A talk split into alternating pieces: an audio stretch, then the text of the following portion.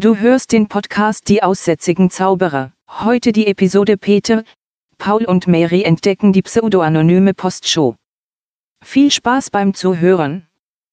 Hallo zusammen, wir sind hier mal wieder die aussätzigen Zauberer.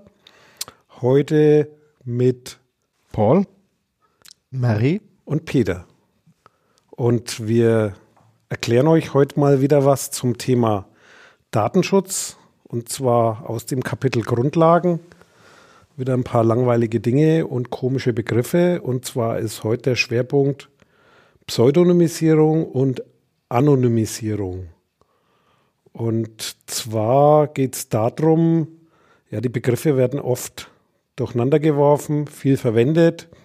Ja, wie ist das im Moment juristisch belegt und wie entwickelt sich das weiter? Naja, also ich denke, grundsätzlich könnte man sich zunächst mal dem Ganzen nähern, mal zu versuchen zu be beschreiben, was Anonymisierung oder Pseudonymisierung denn eigentlich genau ist. Also ich denke, der, der wichtigste Punkt äh, bei Anonymisierung ist, dass man den ähm, das, was ein, äh, zu einer natürlichen Person, Angaben zu natürlichen Personen, also Daten, die jemand zugeordnet werden kann, eben so verändert, dass diese Zuordnung nicht mehr möglich ist. Also statt jetzt äh, hier den, den, den Peter oder die Mary ähm, da irgendwie mit äh, Mary hat äh, vorgestern einen Arztbesuch hinter sich gebracht und hatte irgendwie Grippe oder so. Ähm, anonym wäre statt Mary halt äh, irgendwie ein anderes Kennzeichen zu nehmen, so dass es eben nicht mehr auf Mary zuzuordnen ist, was da für Daten verarbeitet werden. Also Anonymisierung wirklich zu versuchen, zu verhindern, in irgendeiner Form auf eine natürliche Person wieder schließen zu können. Und zwar so, dass es eben nicht umkehrbar ist im Normalfall, also so gut wie ausgeschlossen. Äh, absolute Anonymisierung wird es wahrscheinlich nicht geben, aber dass es für den Normalfall nicht mehr umdrehbar ist, das wäre dann anonym, so ist es gesetzlich definiert. Und Pseudonym ist im Gegensatz dazu, dass man quasi ein, ein Identifikationsmerkmal, das eindeutig ist, ersetzt durch ein anderes. Es ist aber klar, dass es jederzeit auflösbar ist, aber halt nicht von jedem. Ja, also im Prinzip auch hier wieder, ähm, ich sage jetzt mal als Beispiel, Mary zu ersetzen durch irgendein anderes, äh, eben ein Pseudonym. Durch Jane. Durch Jane zum Beispiel oder 12345 oder irgendwas, was eben nicht äh, der Mary zugeordnet werden kann. Ähm, so ohne weiteres dann äh, im Prinzip irgendwo sich zu merken, okay, 12345, das ist halt die Mary, das schreibe ich mir irgendwo separat auf und merke mir das äh, arbeite dann in der, in der Datenverarbeitung oder dem, was ich mit den Daten mache, die ich über Mary habe, halt eben nur noch mit diesem Pseudonym 12345 und habe aber immer wieder die Möglichkeit, in, wenn ich in der Verarbeitung auf die Mary wieder schließen können muss, also um zum Beispiel ein Ergebnis einer Blutprobe ihr mitzuteilen, weil sie irgendein Problem hat oder irgendwelche Medikamente anders nehmen müsste oder keine Ahnung, irgendwas eben, äh, als Ergebnis dann der Mary wieder zuordnen kann, indem ich diese Liste nehme und gucke, ach, 1, 2, 3, 4, 5, das war ja die Mary, also muss ich der Mary hier das Ergebnis mitteilen. Aber in diesem, in dem, in dem eigentlichen Verarbeitungsablauf, ähm, also wo dann das Blut analysiert wurde, äh, die Mary praktisch nie erscheint, sondern nur 1, 2, 3, 4, 5, jeder, der da mit diesen Daten arbeitet, eigentlich nicht zuordnen kann. Ja, also nicht weiß, äh, zu wem diese Daten gehören. Das ist quasi äh, jetzt mal so das Grundprinzip und um mal das praktisch zu sehen, so, so Beispiele sind, also, oder erstmal zur Diskussion allgemein. Die Begriffe werden häufig durcheinander geschmissen, weil wenn jetzt heißt, wenn es jetzt heißt, dass irgendetwas anonym nutzbar, äh, gehen die meisten wahrscheinlich davon aus, dass es nicht umkehrbar ist. Also ich habe es gestern wieder einen Artikel gelesen, äh, da ging es um die Anonymität in Facebook. Und ich würde jetzt mal behaupten, in Facebook ist eigentlich keiner anonym, weil es immer eine Identifizierbarkeit gibt. Also von der pauschalen Anonymität kann man da auf keinen Fall reden. Das ist, wenn dann Pseudonym und dann ist eben zu klären, wer kann in welchem Fall was auflösen. Und wenn man das global betrachtet, muss man dann natürlich hinzuziehen, was kann Facebook selber auflösen, was können auf einen richterlichen Beschluss hin die Polizei oder wer auch sonst auflösen. Wer muss Daten rausgeben? Wer kann die rausgeben? Also da haben wir auf jeden Fall keine Anonymität, sondern maximal ein Pseudonym oder in Twitter. Da wähle ich mir selber meinen Account kann mir dann überlegen, ob ich meinen Klarnamen noch mit angebe, kann aber auch irgendwie Fantasienamen angeben, Donald Duck oder irgendwas oder Vorname, Nachname und äh, handle da sozusagen pseudonym, aber nicht anonym, weil es ist vom System her technisch schon darauf angelegt, dass es jederzeit umkehrbar ist und anonym wäre dann, wenn ich quasi ein, ein Verfahren wähle, das eigentlich nicht umkehrbar ist, wo ich dann quasi aus dem Ergebnis nicht mehr einfach zurückrechnen kann.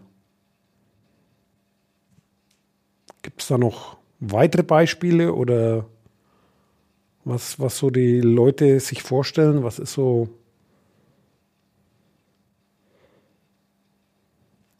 Also ich denke, ein großes, großes Problem bei, diesem, bei dieser ganzen Diskussion um Anonymität oder auch Verfahren, etwas anonym zu verarbeiten, also etwas, was schon ähm, zuordnenbar war, also irgendwelche ähm, Informationen, die vorliegen, äh, dann praktisch über ein Verfahren anonymisiert werden. Das ist, wird ja auch sehr häufig gemacht. Also erstmal mit echten Daten zu arbeiten und dann mit über ein Verfahren zu anonymisieren oder eben auch zu pseudonymisieren.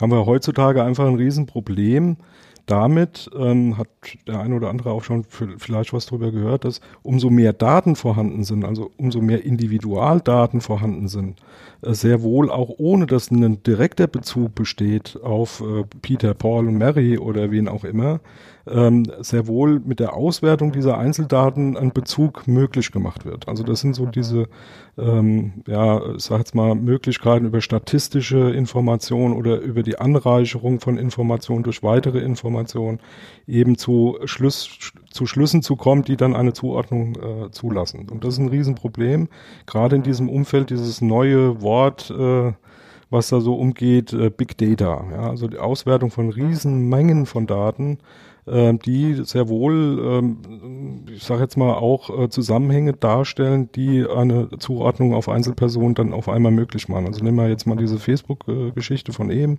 oder auch Twitter. Man, jeder würde da nur mit Pseudonymen ähm, äh, ähm, hantieren. Aber was wir ja an zusätzlichen Daten da drin haben, sind Geodaten. Also wo war, wo ist der Tweet abgesetzt worden? Zu welchem Zeitpunkt ist er abgesetzt worden? Ähm, ja, und jetzt reichern wir das alles mit weiteren Daten an. Also was ist da in der Gegend los gewesen? Äh, wie viel Uhr waren das? Was ist da üblicherweise? Und wenn man diese ganzen Daten damit einbezieht, dann kann man schon auf den einen oder anderen schließen, ähm, äh, wo dann im, im Prinzip diese Anonymität oder Pseudonymität ähm, letztendlich relativ einfach aufgelöst werden kann. Und das ist schon ein gefährliches äh, Thema. Also faktisch gibt es ja eigentlich keine Anonymität mehr in Zukunft, weil selbst wenn ich äh, von vornherein die Pseudonyme weglassen würde und nur die ganzen Metadaten, also welches Gerät, welche Uhrzeit, über welchen Weg hat was gemacht und genügend Daten über einen genügend langen Zeitraum filter, äh, zusammenführe, kann ich filtern und komme dann theoretisch immer auf Einzelmuster. Deswegen ist das wahrscheinlich auch so definiert worden, in Zukunft dann immer personenbezogen, weil diese Beziehbarkeit kriege ich eigentlich gar nicht mehr raus, weil es nur eine Sache ist der, der Grundmenge, wenn sie groß genug ist und die, die Daten auswertbar sind, dann kann ich immer irgendwo Einzelmuster rausziehen und komme dann auf eine ja, Individualisierung oder auf eine Beziehung auf eine Einzelperson, die ich dann eventuell noch nicht vom Namen habe, aber die ich dann quasi mit einem weiteren Merkmal wieder zuordnen kann. Das heißt, ich habe dann auf jeden Fall immer Pseudonym und anonym wahrscheinlich gar nicht mehr in Zukunft mit genügend äh, Menge von Daten. Weil rein anonym wären dann nur ja, Zufallswerte, generierte Werte, die aber dann halt nichts mehr äh, zu tun haben mit irgendwie Systemen oder Dingen, die ich erforschen will. Ja, und da ist ein guter, äh, guter Einwurf das Erforschen. Also was mich immer wieder äh, umtreibt ähm, äh, in, so, in so Diskussionen, ähm, dann letztendlich auch äh, bei Herstellern, Services, die in irgendeiner Form mal kreiert werden, erdacht werden. Diese große Fragestellung, ja, aber wie mache ich das? Wie kann ich sauber pseudonymisieren? Wie kann ich mit anonymen Daten arbeiten? Das ist alles nicht möglich, weil ich brauche ja, ich habe ja Querbezüge da drin. Ne? So, äh, das eine hat mit dem anderen zu tun. Wenn ich da mit Pseudonymen oder mit anonymen Daten arbeite, kann ich genau diese Bezüge eben nicht mehr herstellen. Das funktioniert alles nicht. Ähm, was ich da sehr äh, interessant finde, ist einfach, sich da mal im medizinischen oder im wissenschaftlichen Bereich mal umzuschauen, die seit eh und je ähm, eben genau mit solchen Problemen zu kämpfen haben. Ähm, da gibt es sehr, sehr harte Vorgaben, wie mit zum Beispiel medizinische Daten Forschung betrieben werden darf, wie die zu anonymisieren sind, wie sichergestellt werden muss, dass solche ja sehr, äh, ich jetzt mal auch besondere Daten, also die sind ja nicht äh, ähm, ungefährlich, ähm, äh, letztendlich ge ge ja, gearbeitet werden kann. Ähm, und zwar auf einem guten Weg, also so, dass wirklich mit anonymen Daten dann gearbeitet wird oder mit pseudonymen Daten gearbeitet wird, damit da relativ wenig Missbrauch und äh, Schindluder im Prinzip mit äh, geschehen kann. Und da gibt es äh, bücherweise ähm, Auswertungen und, und wissenschaftliche äh, äh, ja, ähm, Arbeiten. Arbeiten, genau, Entschuldigung. Wissenschaftliche Arbeiten zu, äh, wie man sowas wirklich sau, sau, sauber macht, sauber macht, sauber umsetzt und wie sowas zu implementieren ist. Äh, übrigens auch sehr viele, sehr viele Ergebnisse, wo ähm, belegt wird, wie man zum Beispiel eben mit statistischen Daten, ähm, anonyme Daten wieder, wieder zurückführen kann äh, gibt es eine ganze Menge. Aber in, in dem Bereich gibt es gibt's da wirklich sehr, sehr viel. Was mich wundert, ist, dass da keiner hinguckt, also aus den anderen Bereichen. Also wenn jetzt so jemand aus der Automobilindustrie kommt und sagt, ja, ich will jetzt hier irgendwie was machen, auswerten, müsste da eigentlich mit anonymen Daten arbeiten, ich weiß aber gar nicht, wie das geht. Äh, mein Tipp, einfach mal im medizinischen Bereich oder im wissenschaftlichen Bereich gucken, da gibt es genug Arbeiten zu, ähm, wo da schon eine ganze Menge an Arbeit und äh, ich sage mal Hirnschmalz reingeflossen sind. Ja, und, und warum macht man das Ganze eigentlich? Also warum gibt man so viel Mühe für Anonymisieren und Pseudonymisieren und gibt da viel Geld aus, um, um quasi manche Dinge überhaupt machen zu dürfen? Denn äh, von dem Verbot mit Erlaubnisvorbehalt, das wir ja schon mal erklärt hatten, äh, geht eben aus, ich darf nicht grundsätzlich davon ausgehen, dass ich Datenverarbeitung durchführen kann, und genau aus dem Grund gibt es eben solche Methoden und in der Praxis neben dem Forschungsbereich, medizinischen Bereich, wo ich dann quasi äh, später ein Ergebnis publizieren will und das natürlich nicht mit den äh, Daten der Einzelperson direkt machen kann, äh, ist auch noch ein ganz großes Feld das Thema Test und Entwicklung. Das heißt, wenn ich irgendwo Software herstelle, neue Systeme aufbaue und ausprobiere, ob etwas funktioniert, dann kann ich eben mal nicht eine Kundendatenbank kopieren, da reinschmeißen und irgendwo hinschicken zu einem Softwareentwickler und sagen, mach mal was Schönes draus, sondern genau das ist ein, ein Praxisproblem. Und da wird äh, auch in, in der IT sehr häufig eben Anonymisierung angewandt, weil man eben nur typische Daten braucht. Entweder man generiert sie sich, dann sind sie tatsächlich anonym. Das heißt, man hat einen Generator für Testdaten der allerdings auch nur begrenzt geht, weil es in der eher im echten Leben meistens Dinge gibt, die kann man sich vorher gar nicht vorstellen. Deswegen äh, ist man auch immer sehr scharf darauf, Echtdaten zu haben. Aber dann kann man die eben auch äh, ja, pseudonymisieren, indem man die zum Beispiel verwürfelt, indem man die Dinge äh, ja, wild durcheinander mischt, alle Vornamen und Nachnamen irgendwo mischen, dass die dann nicht mehr zueinander passen, die Straßen und die Orte. Allerdings muss man dann immer aufs Gesamtbild gucken, denn äh, was erstmal einfach aussieht und wenn man hinterher mal in die Daten reinguckt, kann dann trotzdem manchmal schiefgehen, weil eben bestimmte Einmaligkeiten da sind. Oder ein beliebtes Beispiel bei uns ist immer, wenn ich jetzt hier äh, im Arbeitsumfeld was mache, also den Datenschutzbeauftragten gibt es zum Beispiel in der Firma normalerweise nur einmal. Das heißt, da kann ich jetzt machen, was ich will. Wenn ich, wenn ich die, die Funktionsbezeichnung habe, habe ich immer die Einzelperson. Also das sind so dann die Praxisprobleme bei dem ganzen Thema. Und es ist manchmal gar nicht so einfach umsetzbar und sehr abstrakt. Haben wir noch irgendwie so anschaulichere Dinge, vielleicht aus dem, aus dem Nicht-IT-Bereich? Glaube ich, Paul, hattest du irgendwie mal eine Geschichte erzählt, wie man das machen kann. Ja. So dieses Arztpraxisübergabe. Ja, also ähm, beliebtes Beispiel, muss ich jetzt ähm, ein bisschen in der Zeit zurückversetzen. Ähm, noch Papierakten bei einem Arzt. Ähm, Arzt geht in Ruhestand, kommt ein Nachfolger. Wie gehe ich jetzt damit um, eine geregelte Übergabe der Patienten zu dem neuen Arzt hinzukriegen?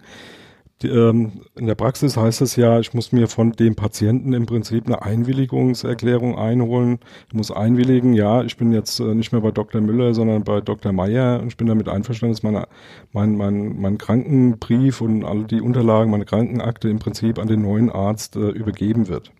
So, wie kann man sowas äh, gut gestalten? Da gibt es ein Verfahren, das, äh, das meiner Meinung nach auch sehr gut beschreibt mit der, mit der Pseudonymisierung. Man nimmt äh, größere Briefumschläge, die, wo die Krankenakte locker reinpasst, ähm, nummeriert die Briefumschläge durch. Also man nimmt jetzt, sagen wir mal, wir haben 400 Patienten in der, in der Arztpraxis, 400 Briefumschläge, macht überall eine Nummer drauf äh, sollte halt schön lang sein, sollte nicht, ähm, äh, sag jetzt mal, eine Reihenfolge haben, sollte man ein bisschen durchmischen und dann legt man die Krankenakten, praktisch jede einzelne Krankenakte in jeweils einen Briefumschlag und macht eine Liste, in der man aufschreibt, okay, der, der Paul, der ist jetzt die Nummer 3244 und Mary ist die äh, 2342 und äh, Peter von mir aus die 0101. Diese Liste pflegt man, jetzt äh, schreibt man oder, oder spricht diese Patienten an. Der alte Arzt sollte das tun, geht also auf den Paul oder den Peter oder die Mary zu und sagt so, wie sieht's aus, äh, damit einverstanden den neuen Arzt ähm, äh, die, dass die Krankenakte an den neuen Arzt geht, so dass du von dem weiter behandelt werden kannst. Wenn die Einverständnis dann vorliegt, kann man im Prinzip eben über die Liste, man weiß ja, welche Nummer wem zugeordnet ist, nehmen wir jetzt mal Mary, das war die 2342, ähm, dem neuen Arzt übergeben und er kann diesen aufmachen und kann die Krankenakte im Prinzip dann auch entgegennehmen übernehmen. Alle Krankenakten, die übrig bleiben, die also noch in ihrem Umschlag verbleiben, keine Einwilligung vorliegt, kann man entweder nochmal so lange aufheben, bis es eine Möglichkeit gibt, diese Patienten nochmal zu fragen, oder man sagt halt tatsächlich, okay, den Patienten gibt es nicht mehr, die Akte ist zu vernichten und dann wird die vernichtet. Datenlöschung sozusagen. Die Datenlöschung, genau. Das kann man sich, denke ich mal, ganz gut vorstellen, wenn man sich wirklich so papierend vorstellt, also wirklich so aktenmäßig mit Briefumschlag und Nummern. Im Prinzip kann man sowas natürlich auch elektrisch machen, ja, also auf Computern und so. Ähm, was es nicht einfacher macht, weil da ist jetzt die Frage, was ist der Briefumschlag? Ja, man könnte jetzt mit Verschlüsselung zum Beispiel arbeiten oder Containerverschlüsselung, also die Akte in einen Container, der verschlüsselt ist und dann eine Zuordnungstabelle pflegen, wo die Nummern den entsprechenden Namen zugeordnet ist. Ähm, wichtig ist hier, dass man aufpasst, wer zu welchem Zeitpunkt eben genau diesen Zugriff auf diese Tabelle hat welche Nummer ist welchem Patienten zugeordnet. Das darf natürlich der neue Arzt oder irgendjemand, der keine Berechtigung hat, nicht so einfach in die Finger kriegen, weil dann könnte er ja an den Schrank gehen, will er jetzt wissen, was der Peter für ein, für ein, für ein toller äh, Hecht ist und äh, welche Krankheiten der da so hat, was ihn nichts angeht, könnte er natürlich relativ schnell eben genau die Nummer raussuchen und wüsste dann, äh, was Peter für, für, für äh, Gebrechen hat. Ja, das äh, ist ungewollt und deswegen muss die Tabelle natürlich dann schon nur denen vorliegen, die auch eine Berechtigung dazu haben. Und man muss aber auch zu dem Beispiel sagen, weil ich erlebe das auch sehr oft, äh, eigentlich darf nämlich der Arzt das nicht weitergeben, denn da gibt es eine ärztliche Schweigepflicht und die gilt auch zwischen den Ärzten denen gegenüber. Und jedes Übertreten so einer Grenze äh, bedarf der Einwilligung des Patienten. Weil viele Leute gehen davon aus, dass es selbstverständlich ist, dass wenn eine Arztpraxis weitergegeben ist, dass man die Daten auch mit weitergibt. Den ist eben nicht so, weil diese ärztliche Schweigepflicht ist ein persönliches Verhältnis zwischen Arzt und Patienten. Und aus dem Grund gibt es diese Maßnahmen, auch wenn sich viele Leute vorstellen, da kann man ja eh alles machen. Und deswegen, äh, wenn, wenn, wenn das anders wäre, dann dürften die ja auch gegebenenfalls verkauft werden, weil so eine Praxis kann ja auch mal verkauft werden weil gegebenenfalls ja da auch Eigentum an dem Haus und so weiter dranhängt und dann ist das sozusagen ein, ein eigenes Thema. Und ja, wie du schon erwähnt hast, in der IT beliebig kompliziert, das dann umzusetzen, weil wenn die Software sowas von vornherein nicht vorsieht, wird es dann gleich mal schwierig, weil es wird sich wahrscheinlich keiner hinsetzen und es alles von Hand vom einen System ins andere reintippen, was auch eine Möglichkeit wäre, aber glaube ich, nicht der Normalfall ist. Wobei eigentlich ist das ja komisch. Gerade mit der IT müsste es ja wahnsinnig einfach sein. Man übergibt eine Datenbank, die nicht komplett lesbar ist, sondern in der man nur einzelne Datensätze importieren kann.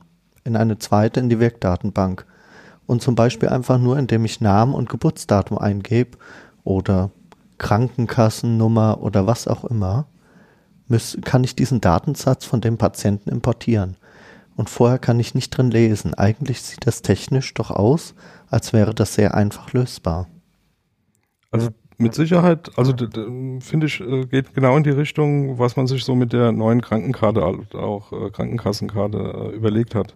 Darüber zum Beispiel so eine Verschlüsselungsfunktion auch zu machen. Also du machst die, diese, diese Einwilligung, ähm, äh, gibst du im Prinzip, indem du deinen Schlüssel mitgibst und dann praktisch die Erlaubnis damit ähm, aussprichst, in, in dem Sinne, jetzt deine Krankenakte von dem alten System ins neue System zu importieren. Ja, gebe ich dir vollkommen recht, ist technisch nicht wirklich ein riesen äh, Wunderwerk. Also das kann man sicherlich ganz elegant lösen. Das Problem, was man in der Praxis aber immer wieder sieht, ist, dass dieses Bewusstsein nicht da ist, das geht schon damit los, dass Ärzte das so nicht sehen. Also ich hab, ich sag's mal andersherum, ähm, ich habe das schon oft erlebt, da wird überhaupt gar nicht gefragt. Da gehst du in eine, in eine Arztpraxis, da ist ein neuer Arzt dazugekommen. Wir haben so Gemeinschaftspraxen bei uns in der Gegend ziemlich viel. Da hast du einen Hausarzt, das ist halt nicht mehr einer, sondern es sind halt zwei oder drei, da wechselt ein Arzt da bist du dann irgendwann auch bei dem und da bist du nicht einmal gefragt worden, ob du damit einverstanden bist oder nicht. Und, und, und solche Dinge halt auch. Und das ist in anderen Bereichen ja auch äh, gang und gäbe, ne? dass einfach übergeben wird. Ja. Und vor allen Dingen, wenn eine Praxis übergeben wird, wird meistens nicht die Praxis verkauft, sondern der Kundenstamm ja, genau. sozusagen. Genau. Ja, wird sogar Werbung mitgemacht. Ja. Der ist ja das Geld wert. Genau, Daten genau. sind das Öl. Gilt für Kanzleien genauso. Ja. Also Rechtsanwälte machen das auch. Gleiches Beispiel. Alle, alle, die so Direktverhältnisse haben und über interessante Themen von denen wissen. Da müsste man jetzt nur durchgehen, was ist alles unter einer Schweigepflicht und dann hat man wahrscheinlich eine ganze Liste von Berufen, die da drunter fallen. Und wie gesagt, ja, lösbar ist es. Nur derjenige, der denen dieses, äh, diese IT verkauft hat, die die einsetzen, der muss halt vorher dran gedacht haben, dass so ein Fall überhaupt vorkommt. Wenn das nicht von vornherein gedacht ist, dann glaube ich nicht, dass irgendeiner, ein Rechtsanwalt oder auch ein Arzt, sich hinsetzt und dann hier mal ein bisschen Software entwickelt, um den Übergang zu machen. Das ist sozusagen der Appell an die Leute da draußen, die Software entwickeln.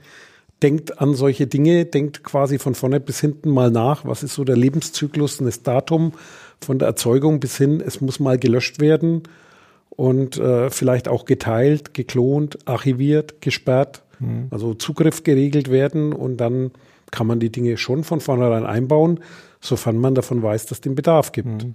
Also deswegen finde ich auch wirklich wichtig, mal drüber zu sprechen. Also was mir immer wieder aufgefallen ist, dass wir ein logischerweise, weil wir natürlich tagtäglich mehr oder weniger auch damit zu tun haben. Anonymisierung, Pseudonymisierung ist uns irgendwie ein Begriff.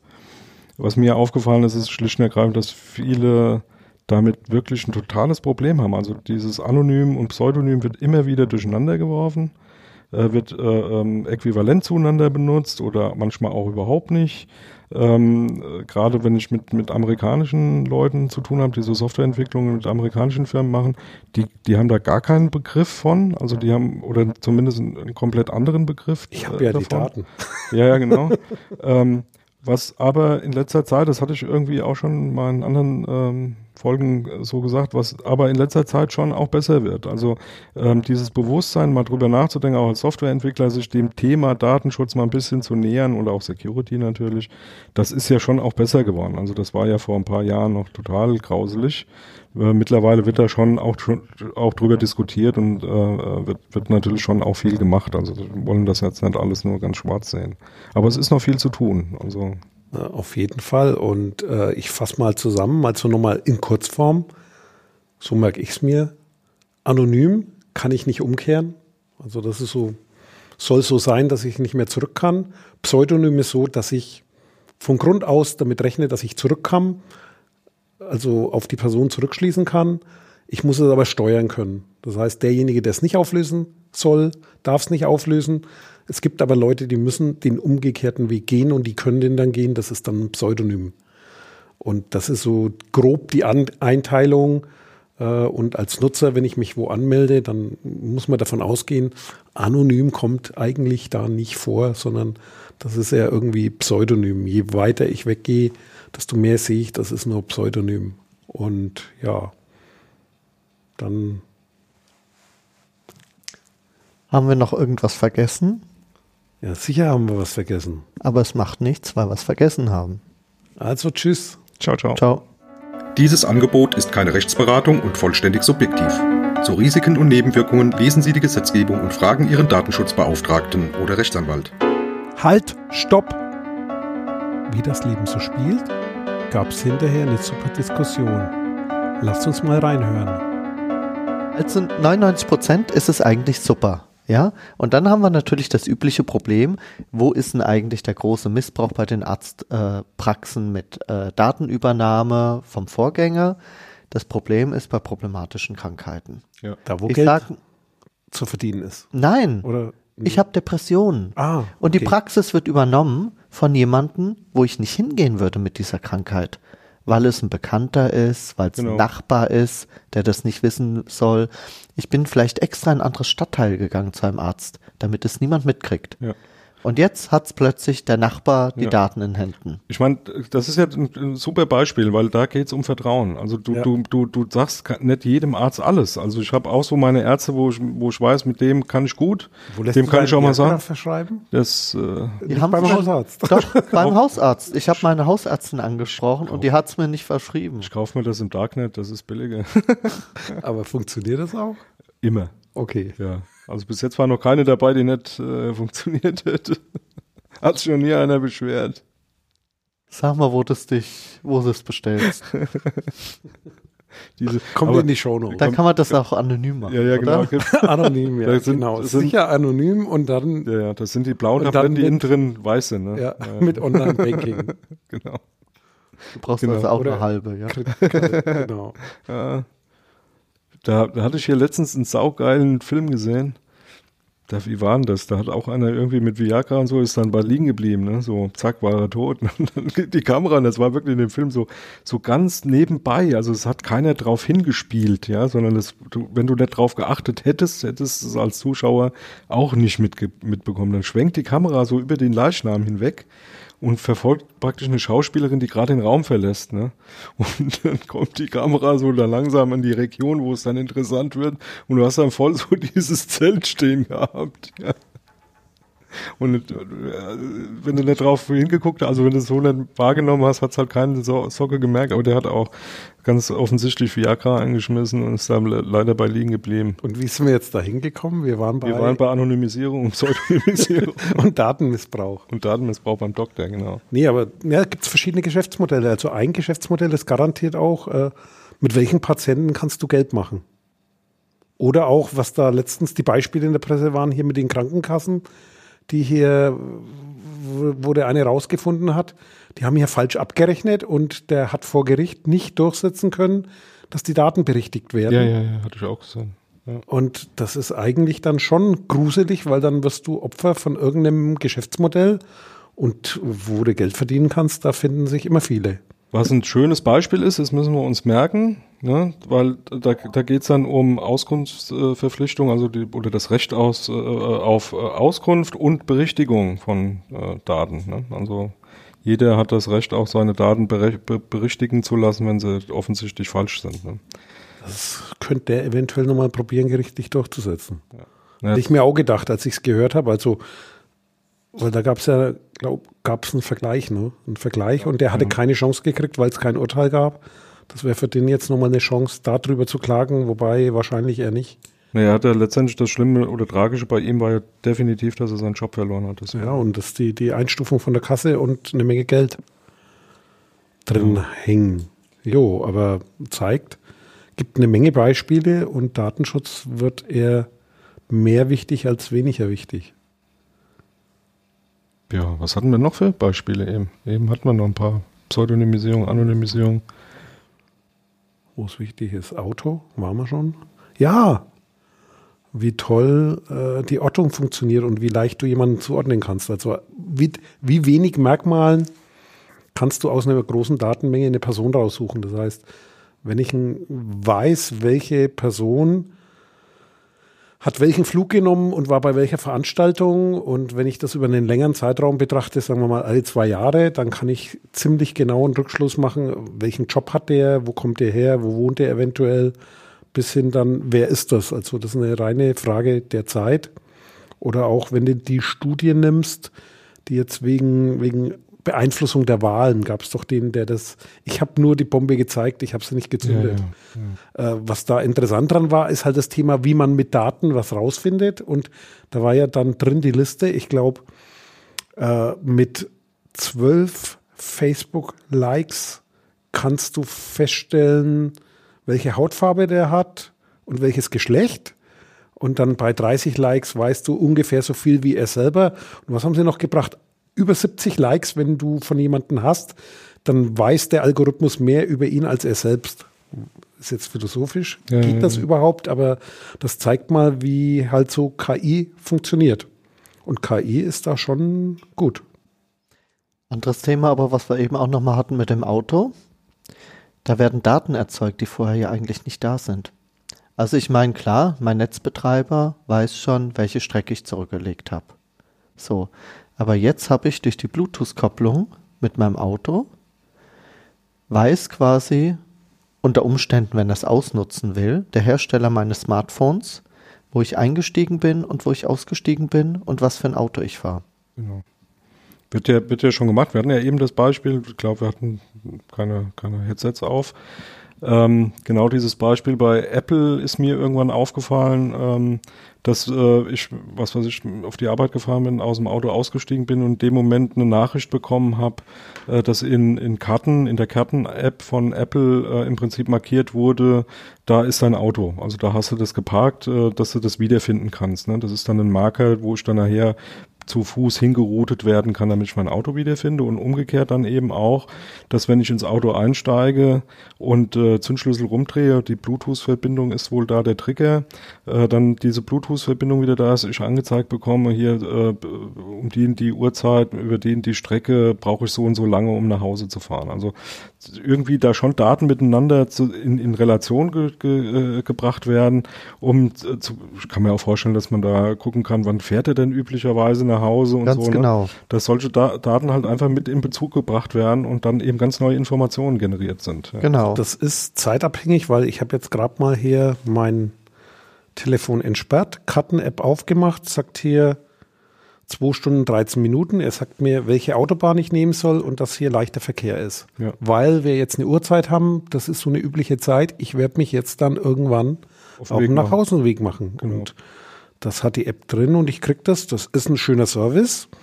Genau, Und das, die Herausforderung ist, wie kann man sowas gestalten, dass eben kein Missbrauch möglich ist, dass die Rechte durchsetzbar sind und dass ich überhaupt noch eine Chance habe zu sagen, ich schalte das aus. Ja, also die äh, hatten wir eben auch kurz angesprochen. Ähm, also das sind schon Funktionen, die sinnhaft sind. Also die machen Sinn, die machen das Leben auch wirklich Spaß. einfacher und leichter. Finde das toll. Ja. Früher musstest du dir irgendeine App besorgen, wo du dann parkendes Auto dir gemerkt hast oder so. Ich bin auch ein Mensch, der sein Fahrzeug eher nicht mehr wiederfindet, wenn er in der fremden Gegend ist. Ähm, ich finde das toll. Ja. Äh, zum einen ähm, zwei. Wie viel hast du schon verloren? Ach, ich habe äh, schon tagelang gesucht. Also ähm, äh, zwei Effekte, die ich da ganz interessant finde. Man gewöhnt sich da relativ schnell dran und wenn es dann mal nicht funktioniert, braucht man es und äh, vermisst es ganz schrecklich. Das sind, ist so typisch für solche Funktionen. Und das zweite ist eben genau dieses Thema, was äh, ähm, Paul auch gerade sagte. Nee, Peter war es. Ich bin ja Paul. Ähm, nämlich, ähm, dass wir ähm, natürlich gucken müssen, werden diese Daten, die da erhoben werden, verarbeitet werden, wirklich nur für diesen Zweck verarbeitet und erhoben? Bin ich damit einverstanden? Habe ich eine Möglichkeit dazu widersprechen, irgendwie zu sagen, nee, ich möchte das nicht? Und wie lange sind die denn vorhanden bei Apple? Also was können die denn da noch mitmachen? Ja, also komm, bekomme ich dann irgendwann Werbung für, für eine billige äh, Fahrkarte für, für einen Zug, weil es mit dem Zug billiger ist zu fahren wie mit dem Auto, nur weil die sich ein halbes Jahr gemerkt haben, wo ich überall hinfahre. Und wo sind die Daten überhaupt? Sind sie nur lokal hier vorhanden auf dem Telefon oder sind sie eben beim Hersteller, wie zum Beispiel Apple? Und wie sicher sind die? Was ist, wenn die einer klaut? Weil große Datenmengen sind begehrt. Und dann denke ich zurück an die Zeit, als ich im Datenschutz angefangen habe, also 99 etwa, ja. Ähm, da haben wir uns immer das Schlimmstmögliche vorgestellt, was passieren könnte und wurden ja immer eines Besseren belehrt, nämlich dass noch schlimmer gekommen noch schlimmer, ist. ja. Ja. Und ähm, jetzt sind es ja relativ harmlose Dienste. Ich sag mal zum Beispiel eben dieses geparkte Auto. Was kann man damit aber alles anfangen? Das ist ja die interessante Frage. Also, mein, ich gehe jetzt mal davon aus, die Daten sind nicht lokal, sondern beim Handyhersteller, ja, oder beim App-Hersteller. Dann weiß der, welches Auto ich habe und wo ich das Auto öfter mal parke, welche Strecken ich quasi zurücklege. So, und was kann man damit anfangen? Das ist ja das Interessante. Ja, ich meine, Ist natürlich auch interessant, das an die Autohersteller wiederum zu verkaufen, ja. Also, ähm, was weiß ich, der, der Peter, der fährt jetzt dauernd von A nach B. Sein Auto ist aber eigentlich für so eine lange Strecke gar nicht ausgelegt. Wir sollten dem mal Werbung verkaufen für ein größeres Auto zum Beispiel. Ja, so. wäre nicht schlecht. Ja. wenn, das Größere gut- Autos sind gut- gut. Nee, gut- brauchen mehr Sprit. Ja, ja. Nee, aber, aber auch wenn du so guckst, äh, wie, wie diese Daten ja missbraucht werden können. Das heißt, das ist jetzt einmal der Autohersteller, aber umgekehrt hier die Fitnessarmbänder, Fitnessuhren. Hey, jeder hat hier jetzt zwei. Ich habe sogar zwei, ja. Ja, ich habe die nicht beide gleichzeitig. Weil- Hatte ich mal eine Zeit lang beide Weil gleichzeitig. eine allein nicht alle Funktionen mitbringt, die ich Und du gut hast finde. jetzt eine gefunden, die rumpasst, nicht so wie das Ja. Band 2. Ja. Okay. Okay, welche Funktionen haben dir denn gefehlt, rein interessemäßig? Also das ist halt das Eleganteste, was es im Das Moment ist, gibt. Ist das die Stil? Ähm, nee, das ist die neue mit, äh, und jetzt kommt's, HR. genau. Ich Ach, dann hab hier ich mal- die Werbung gekriegt und habe widerstanden. Ich habe die hab gleich gelöscht. Habe ich ein halbes Jahr drauf gewartet. ja, ich habe die weil gelöscht, die weil sonst so. hätte ich sie auch. Puls angezeigt, zählt auch Schritte. Ne? Ich habe jetzt schon Ja. 80 Prozent meiner Leistung heute erbracht. Also hier sitzen drei Datenschützer mit vier Fitness-Trackern. aber- 99 Prozent. Aber was mir gefehlt hat, was mir gefehlt hat, ist tatsächlich die, das Ding hier kann auch gleichzeitig noch die, ähm, wie viel Stockwerke ich äh, hochgelaufen bin. das Ja, das macht die halt nicht. Aber du, wir folgen uns ja über dieses Ding hier, ne, gegenseitig, Ja. Mary und ich, ne? Und äh, die hatten ja ein Problem, weil du kannst quasi hinterher, wenn du, wenn du mit dem Fahrrad unterwegs, war, unterwegs warst, kannst du dir so einen animierten Film angucken. Also siehst du so auf der Landkarte nachgefahren mit teilweise, wenn über Google Maps Bilder verfügbar sind, tatsächlich dem richtigen Ort. Und das wurde einigen Leuten zum Verhängnis, weil so eine 500 Euro Fitnessuhr hat ja nicht jeder und die haben meistens auch ein teures Fahrrad. Dann haben die jetzt die Dinger pseudonymisiert, weil äh, das natürlich wunderbar war, im Internet zu gucken, wer hat die teuren Fahrräder und Wo? wann ist der Wann wo ist- unterwegs. Und der geht nämlich ins Haus und duscht sich gegebenenfalls erst und bringt es dann in die Garage oder in den Keller. Und in der Zwischenzeit braucht er das nicht mehr, weil das Fahrrad weg ist. Also das ist tatsächlich passiert. Deswegen haben die jetzt überlegt, wie können sie damit umgehen. Das heißt, wenn du nicht direkt jemanden folgst, sondern nur auf die allgemeine Weltkarte gehst, haben die das äh, quasi was weniger geworden, mir ist geblurrt oder was ist da äh, unscharf gemacht, damit du das nicht mehr hast. Und umgekehrt, ich meine, wir leben ja in einer Angstzeit, in einer Angstgesellschaft. Äh, wenn du da joggen gehst als als als Frau alleine irgendwo auf eine Strecke, da haben viele Panik von. Äh, sag ich ja, Angstgesellschaft äh, und lassen sich dann auch Panik machen, weil da ist ja dann auch die Berichterstattung, Ja. äh, macht ja dann erst das Ich, Problem. ich kann mich da super an, an ein Ding erinnern, da gab's das alles noch gar nicht. Aber es ist ein schönes, aber es ist trotzdem ein schönes. Beispiel. Alte Männer halt, ja genau. Kommst in den Raum, lauter alte Männer.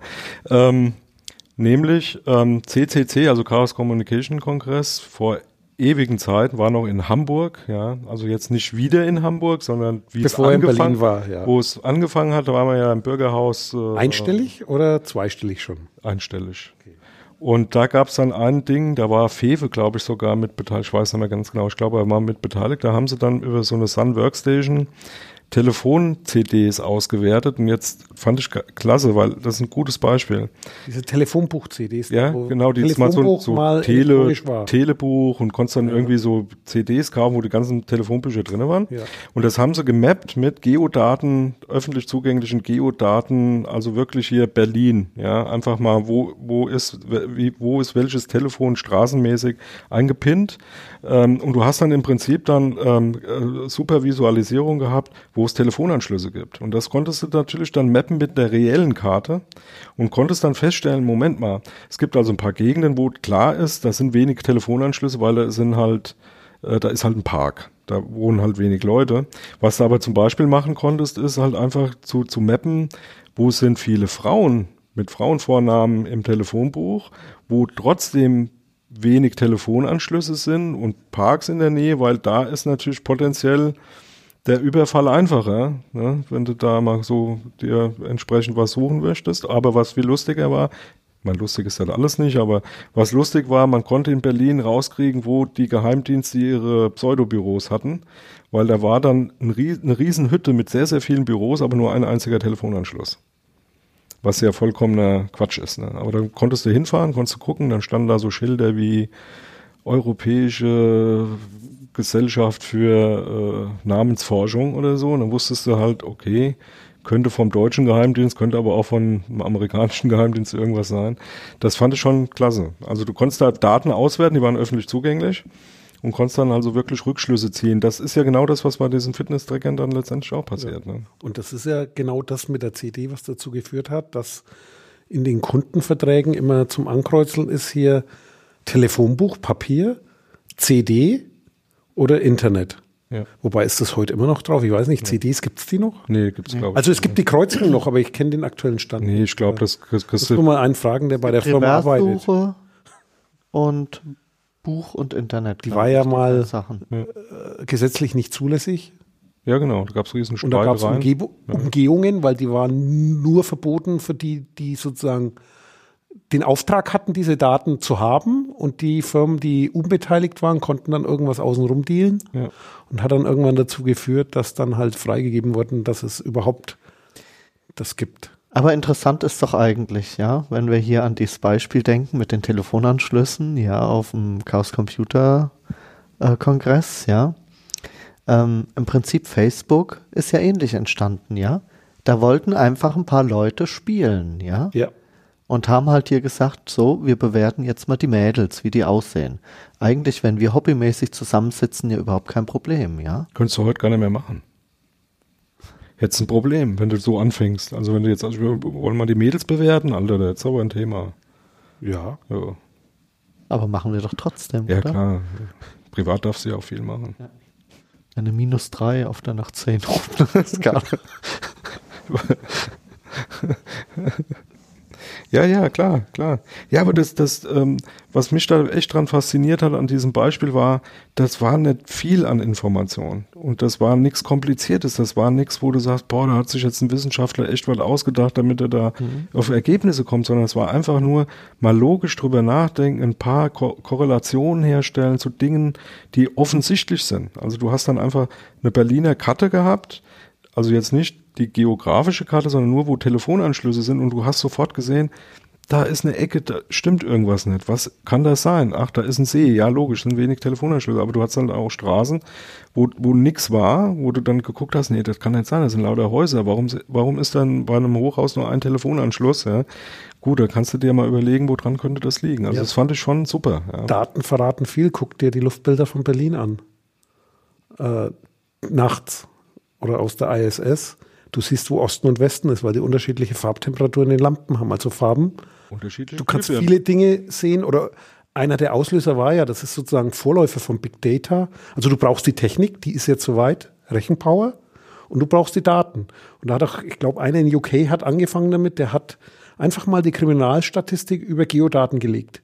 Aus öffentlich verfügbaren Quellen und gemerkt, okay, kann man was machen. Und du kannst viele gute Dinge damit machen, kann aber auch Nachteile haben.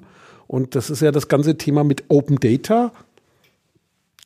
Alle Daten, die verfügbar sind, offen zu legen, was auf jeden Fall durchaus sinnvoll ist. Aber es kommt halt dann auch immer darauf an, was man daraus macht. Und das ist so, ja, eigentlich ist, ist so Datenschutzarbeiter ein zukunftssicherer Job. Weil solche Leute sind hoffentlich länger gefragt und sich damit auseinanderzusetzen, wo, wo sollen da eigentlich Grenzen sein. Ja. Ist natürlich schwierig und äh, nicht einfach definierbar, weil so ein Gesetz ist halt dann auch äh, abstrakt und ein Kompromiss, aber ich finde es schon gut, wenn es da irgendwo Regeln gibt.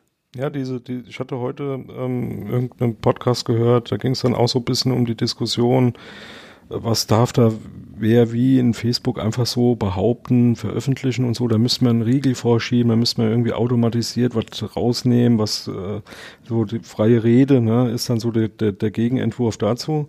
Was mir da auch in der Diskussion aufgefallen ist, das diskutieren Leute, die, wo du von, von dir aus erstmal sagst, das sind eigentlich offene Typen, die eigentlich so vom Geiste her dir näher, also eigentlich ziemlich nahe stehen, die fingen dann auf einmal an, ähm, so Sachen aufzustellen wie ja, das muss halt gesperrt werden. Sowas darf da nicht rein. Also wenn einer ein Bild da veröffentlicht oder irgendeine Meinung veröffentlicht, die ganz offensichtlich äh, irgendeiner bestimmten Meinung äh, nachgeht, dann hat das Facebook zu sperren. Und da wurde mir schon so ein bisschen krumpelig, so ein bisschen übel. Einfach, wer legt das fest? Ja, genau, sagt, was, was heißt ist, offensichtlich? Was ist offensichtlich? Was ist rechts? Ja. Was ist links? Was ist gut? Was ist böse?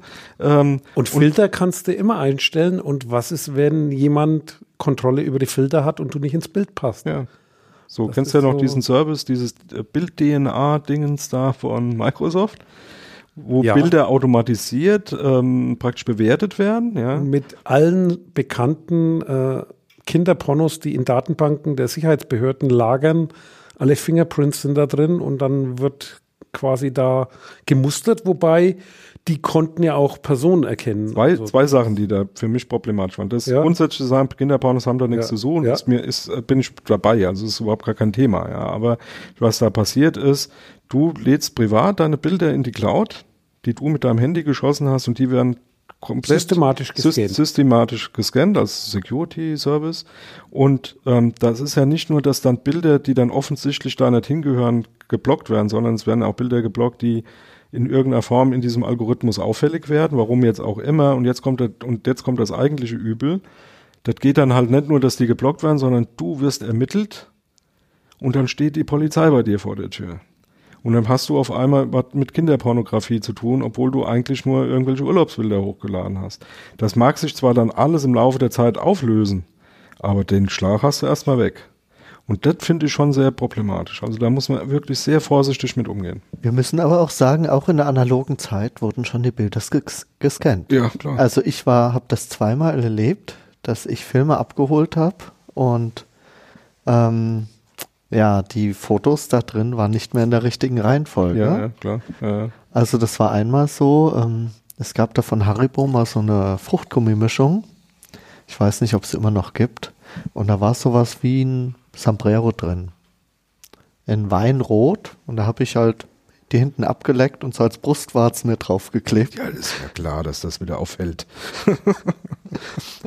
ja, es hat mich gewundert natürlich, aber diese Test. Bilder waren quasi rausgezogen, ja, und steckten hinten dran. Und zweite Mal war es meine eine Freundin, ähm, die ist im Urlaub vom Hund gebissen worden und die haben einfach, um das mal zu dokumentieren, ein Foto davon gemacht, wie der Hintern danach aussah. Das heißt, sie lag auf dem Bauch, auf dem Bett, Slip an, ja, und der Bluterguss, der sich dann so vom Hintern den Bein runterzog. So. Dieses Foto war auch raussortiert. Mhm. Und dann haben wir mal im Urlaub Leute kennengelernt, die als Student in so Entwicklungsbüro-Labors äh, gearbeitet haben. Und die haben halt erzählt, die kriegen so was weiß ich, vielleicht vier, fünf Filme pro Sekunde eingeblendet auf eine auf ein Display. Und wenn da einfach zu viele Hauttöne sind, dann haben die quasi die Stopptaste gedrückt und dann wurden diese Bilder genauer angeguckt. Ja, ja. Im Prinzip funktionieren die Algorithmen ja auch so. Ja, im Prinzip ist es eigentlich nichts das anderes. Ist ein Algorithmus, ja. Ja, ja das, das, das, ich denke einfach, dieses Kritische ist eben, weil es Automatismus ist.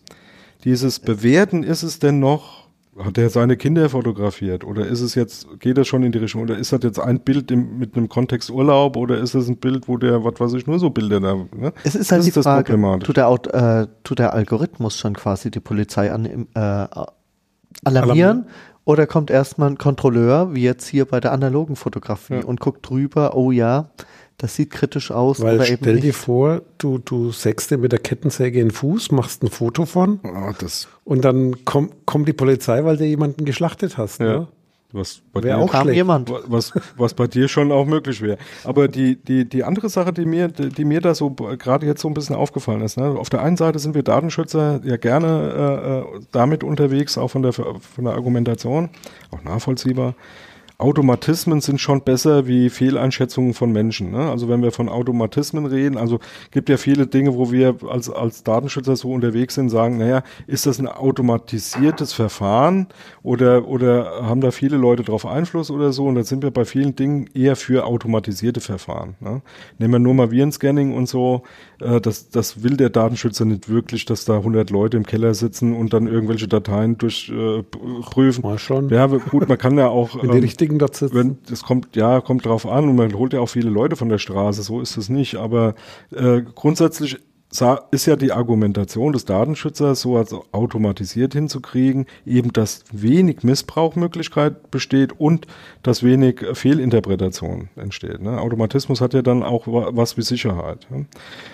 Umgekehrt kann das aber eben genau das Gegenteil bedeuten. Wenn, wenn nicht mehr sichergestellt ist, dass der Automatismus das Ergebnis bringt, das wir gerne haben, also was das Ziel ist, was der Verwendungszweck ist. Ja, also wo wir sagen, ja, der soll die, schon scannen und soll genau den Schund, den wir alle nicht mögen und der auch gesetzlich äh, problematisch ist, da aus, äh, aussortieren und so. Das ist schon alles in Ordnung.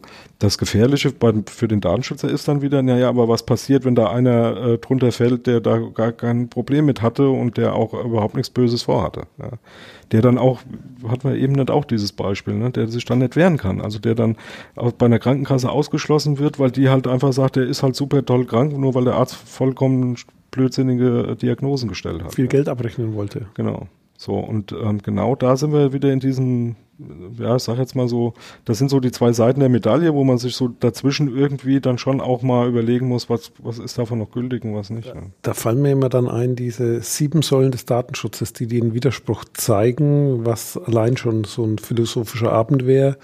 Oder auch das Thema duale Sicherheit, wo es quasi mit dieser Dualität geht. Die Sicherheit des Werkzeugs an sich selber und im Umgang damit. Ja. Kriegt einer von euch noch die sieben Säulen zusammen? Ich nicht. So auf die Schnelle nicht, aber die werden eh weniger. Ja, mit der Datenschutzgrundverordnung müssen wir da nochmal neu drüber Ja, ist klar, aber ich meine jetzt die ethischen. Also jetzt ah, nicht, okay. nicht, nicht in Richtung Maßnahmen, sondern diese ethischen Werte. Äh, sozusagen, worauf fußt der Datenschutz und woher kommt dieser Widerspruch? Informationsfreiheit auf der einen Seite, aber auch Daten beschränken, also dafür sorgen, gibt die Daten frei, die verfügbar sind, Informationsfreiheit, deswegen sind ja auch die Aufsichtsbehörden, die heißen ja mittlerweile auch hinten DI für Datenschutz und Informationsfreiheit. Das heißt, die Datenschützer sind die, die sorgen dafür, dass sie die Daten freilassen und auf der anderen Seite müssen sie aufpassen, dass sie nicht missbraucht werden. Das ist schon spannend.